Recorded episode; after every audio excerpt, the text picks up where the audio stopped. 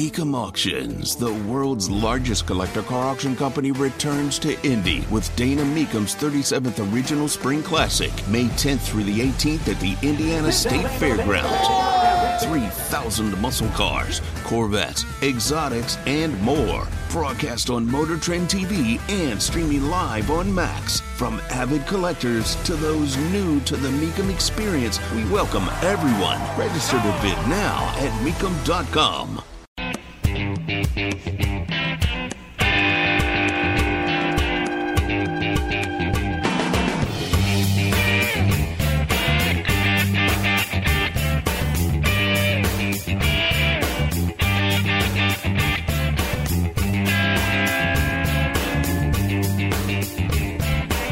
So, should we be having this weirdo debate about canned cocktails? It's a serious subject. In the General Assembly, Tony Katz, 93 WIBC. Good morning. Good to be with you. This is about who gets to distribute a canned mixed drink. Should the beer wholesalers be able to get in on this? Should only be with the wine and spirits people? Why can't I just sell it? I mean, if we're going to get into a conversation about who has the ability or the, the yeah, the ability, the possibility of selling these products, why can't I sell it? Why can't I just start a company and be able to distribute uh, canned cocktails? I mean, if we're going to go down the road, let's go down the road. You've got, uh, this is from the IBJ, the chief operating officer of the Indianapolis based National Wine and Spirits. For the good of our marketplace, we should just leave this alone. The state of Indiana has more urgent matters to address than carving out another piece of business and awarding it to protected wholesalers. Well, I think that's that's very kind of you uh, to say, John Baker, who is the chief operating officer. But is the, is it the suggestion that we shouldn't talk at any times about maybe expanding business opportunities because now's not the time? There is never a good time. There is no good time. But maybe we should ask ourselves the bigger question why do we have these distributors to begin with? Why can't somebody just be in the business of selling these goods and products? They're legal. They're legal products. Why why do we have the strangleholds? Some people don't want to bring it up because they want to protect their fiefdom. I'm saying it's totally fine to bring it up. We should just ask ourselves what it means overall. This takes us to the strangest. The strangest, where Joe Hogsett, the mayor of Indianapolis, went to Castleton to support the workers over at REI, the recreation people, right? $900 for a tent people. Hey, God bless. You can sell them. You can sell them. Proud to stand with employees at REI Castleton as they unionize for better working conditions. By advocating for better wages and security, you are advocating not only for yourselves, but for employees throughout Indy. First, wait till REI goes out and only sells things online. That that will come. Secondly, this is where the mayor of Indianapolis puts his time. He puts his time into supporting the unionization of a business and council.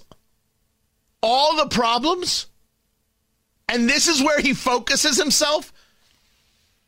I, uh, he has decided to let his leftist freak flag for, uh, fly. Okay, I think we need to use this to our advantage. Because if, if this is the case, if this is the mayor he's going to be, remember, you voted for it in Indianapolis. You had a chance. You chose not to do it. Uh, if this is the kind of mayor he's going to be, it is my suggestion that we work immediately to unionize the potholes. And maybe then Joe Hogsett will pay attention to them. If we can get that going, that would be great. Potholes today, potholes tomorrow. I don't know. Whatever that union slogan is. Unionize the potholes. Finally, finally, the mayor of Indianapolis will pay attention Tony Katz, 93 WIBC. Good morning.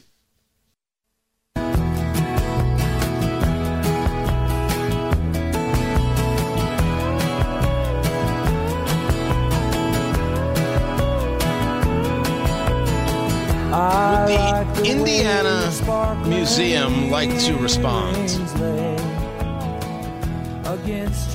Indiana Museum being the Indiana State Museum and historic sites on uh, X at Indiana Museum. Tony Katz, 93 WIBC. Good morning. Good to be with you. Find everything at tonykatz.com, the podcast at WIBC.com. You should subscribe uh, if you have not already. Libs of TikTok put out a story. The Indiana Museum, it reads, which is funded by the state of Indiana, has a program for kids to, quote, decorate protest signs, unquote, for BLM and anti Israel protests.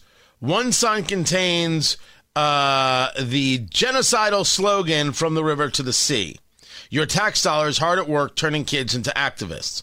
And there, there's a there's a photo. Uh, Martin Luther King Jr. Day. It says design protest signs. And it says Black Lives Matter, and there's paper and there's markers, and then um, the signs behind it in in in Freedom We Unite. And then there's another sign that reads "Birds aren't real." I'm just saying. I don't know what that refers to, but this is these are photos. Um, and then there is one sign that reads Free Palestine. Then there's another sign that reads From the River to the Sea. Some weird decoration, but neither here nor there. The question before us is Is the Indiana Museum, which is the Indiana State Museum, are they proactively trying to get kids to support Hamas, to support BLM, to support well anything really. Why are they why are they having a are they having this this area where you can make protest signs? And what if you're protesting? What if I make a sign uh, that says taxation is theft? Does that go up? Or is that not an acceptable protest sign? Are we doing this? I'm I'm asking for a response from the Indiana Museum. We will reach out, just like, you know, we told you we would reach out to Governor Holcomb's office. He goes to visit the border. Producer Carl reached out. You know what producer Carl was told? Governor's unavailable. This is all Governor Holcomb's office does. They don't talk about anything, they don't share anything, they don't care to to respond to anything. Unavailable. We didn't even offer up a time. I mean, that's happened before. We don't even offer up a time. We're like, hey, we'd like to talk about this. He's unavailable. Governor Holcomb hasn't figured out that he has a comms team worse than Joe Hogsett's. Joe Hogsett's team is just a bunch of radicalized children. I have no idea what Governor Holcomb's excuse is. Won't answer a question. Will not respond. Will not sit down. This is so even when there's something that, that we see as valuable, like this trip to the border, nope. He won't talk about things we agree with. We won't talk about the things we disagree with. He won't talk. It's it's it's really ugly, and uh, I only hope that the next governor uh, is somebody who will actually uh, discuss things with the people and not hide over there on Meridian. I just do my thing and I don't need to talk to you people. I won re election. We're fine. We're done. That's not leadership. Not answering, not sharing, not engaging. Not leadership. It's some ivory tower nonsense, but it's not leadership. The popcorn moment. Let's go, let's go, let's go. It's a story you need to hear to believe. Then grab your popcorn because there is more. This starts with a story from 50 Cent.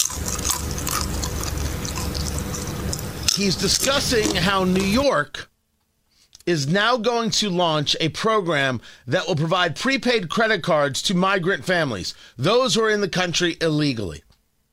They can use it at bodegas and grocery stores, supermarkets, convenience stores. They have to sign an affidavit swearing they'll only spend the funds on food and baby supplies, or they'll be kicked out of the program. And then, of course, they'll just attack a cop and everything will be fine. By the way, the guys who attacked the cop, they assaulted a store owner uh, hours before. That's the reporting. Remember, they attacked a cop and nothing happened to them? And now that maybe they took a bus to California, nobody knows where they are? Great system we have. And I don't know if this new border legislation makes it better or not. I know Chris Murphy, the senator from Connecticut's in favor of it, and that gives me pause because that guy is not bright. $53 million program to provide uh, asylum seekers arriving at the Roosevelt Hotel with cash from the city to buy food. 50 Cent is looking at this and saying, um, I uh, don't understand how this works. Maybe Trump is the answer. what? Oh, that's brutal. Maybe Trump is the answer. You're spending money on people who are here illegally, people who have no interest in following the law. They won't follow the law. And it's gotten so nuts that people are saying, huh, maybe, maybe Trump's the right guy. This brings us to a piece on MSNBC. This is one of their their reporters in a barber shop talking to uh, some some people. The reporter is black. The people in the barber shop are black. I say that for an important reason because a lot of people focus on race. And this was about black male voters in South Carolina discussing the presidential race. Oh, they're discussing it all right. I'm trying to grow my business. Um, as far as Biden, I haven't seen Biden really care about business like that. And my concern is having my business so that I can build generational wealth, so my kids can see and have something for, to, to, to, take upon when I'm not here. You're hearing that too. That there are some people in your orbit who are either voting for Donald Trump or considering it. For sure, a lot of my friends are obviously my age, so we're a little younger. We've only voted once you know, for actually for a president. And Trump is kind of all we know, and they're kind of Trump and Biden. They're like, well, we were broke with Biden, we weren't with Trump, and that's kind of the only thing that I'm hearing over and over again, over and over again, is that well, Trump, we had money. With Trump, we had money is an unbelievably strong statement, but but uh, uh allow me to go back to the beginning and this shop owner I'm trying to grow my business. Um, as far as Biden, I haven't seen Biden really care about business like that. And my concern is having my business so that I can build generational wealth. The only person you have ever heard discussing black America and generational wealth is me.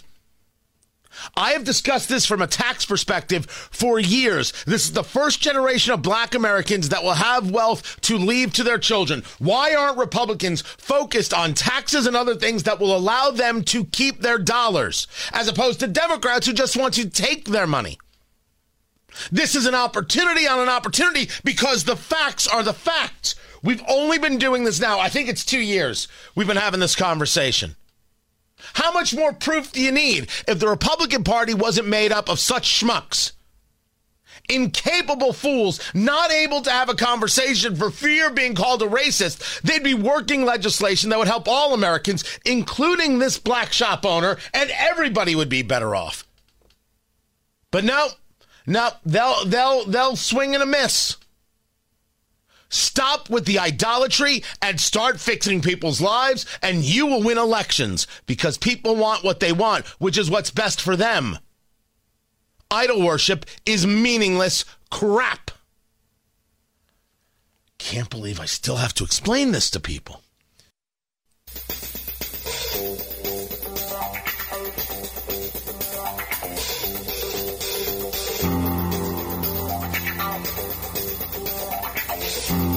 So there will be a delay in the trial against President Trump regarding January 6th. Jack Smith, special counsel, can't be happy. How dare that Supreme Court actually take up some case from Donald Trump? Who does this guy think he is? A defendant with rights? That's nutty. Tony Katz, 93 WIBC. Good morning. This was Jack Smith and the White House wanting a trial for President Trump to begin the day before Super Tuesday. You know, election interference. And now that trial has been delayed. Not just delayed, delayed indefinitely, meaning they have nothing on the schedule for when this will return. It will return, don't get me wrong. This is federal judge Tanya Chutkan making that statement on Friday, vacating the March 4th trial date. So the desire to try and interfere with the presidential election, yeah, yeah, the progressives not getting their way on that. Now, I should note that there is another way to look at this, which is um, regarding the, the Trump supporter. Election interference would have been a very nice thing to blame if the election doesn't go your way. But if there's no election interference, you're going to have to find something else to blame if it doesn't go your way. That said, this is election interference. That was the plan. That was the desire. That was the goal. From the very, very beginning, that was the goal. As un American as the day is long, these progressives do not care about decency, nor do they care about the rule of law. That much is obvious. Cooking a steak, wouldn't it be great? You could be my mate cooking a steak. For goodness sake, will you please be my mate and come and cook a steak? Steak. Ah, Meatless Monday. As you know, the Indianapolis City County Council, they passed a resolution quite a few years ago saying you shouldn't have meat on a Monday, the environment or your health or whatever nonsense uh, it is. Meatless Monday. Let's get everybody eating bugs. That's that's these people. That's these progressives. Meanwhile, the mayor of Indianapolis doesn't worry about murders in, in the city, doesn't worry about potholes, but he heads on over to REI there in Castleton because there the workers want to unionize and he's all down with that. This guy's priorities are very much out of whack.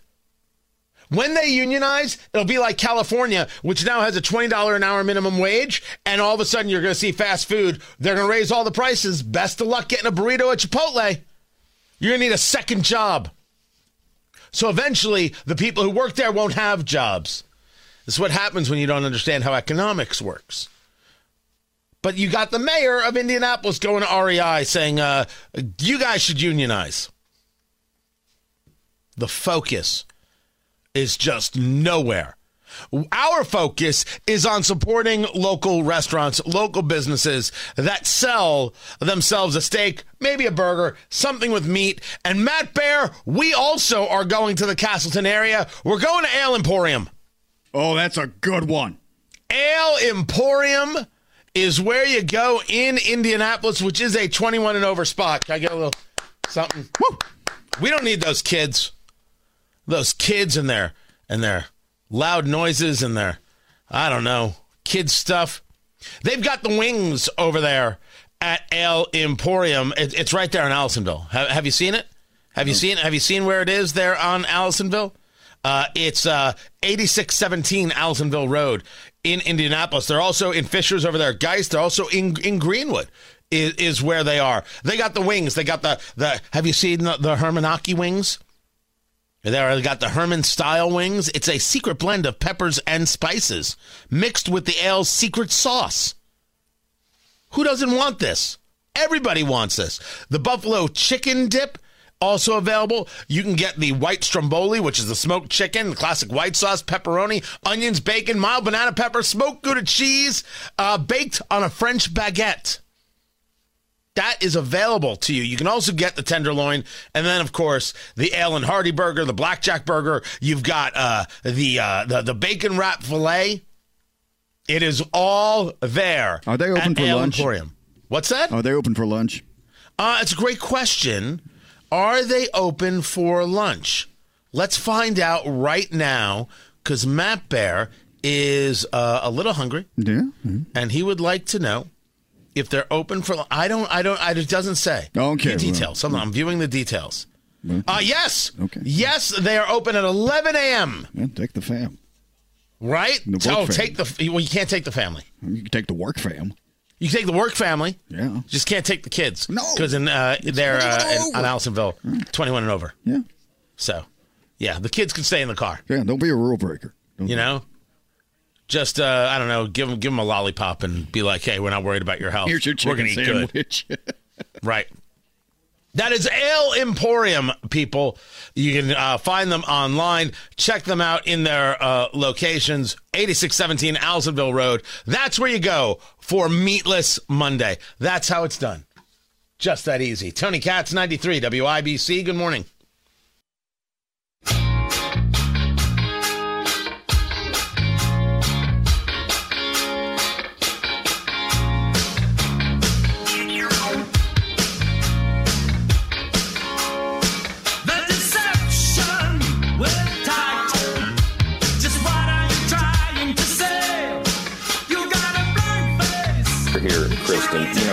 Passed the support for Iran uh, many months ago, three months ago.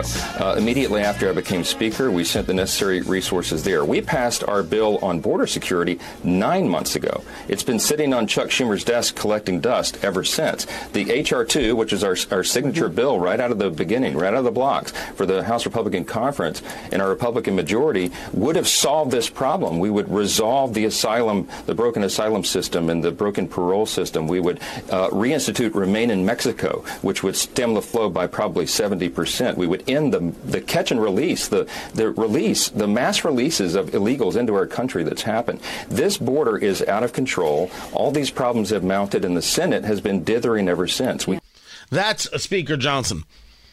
And yes, Republicans did put forward legislation. And no, the Senate did not move on it. The White House did not move on it. All of a sudden, everybody has to move on this bipartisan piece of legislation.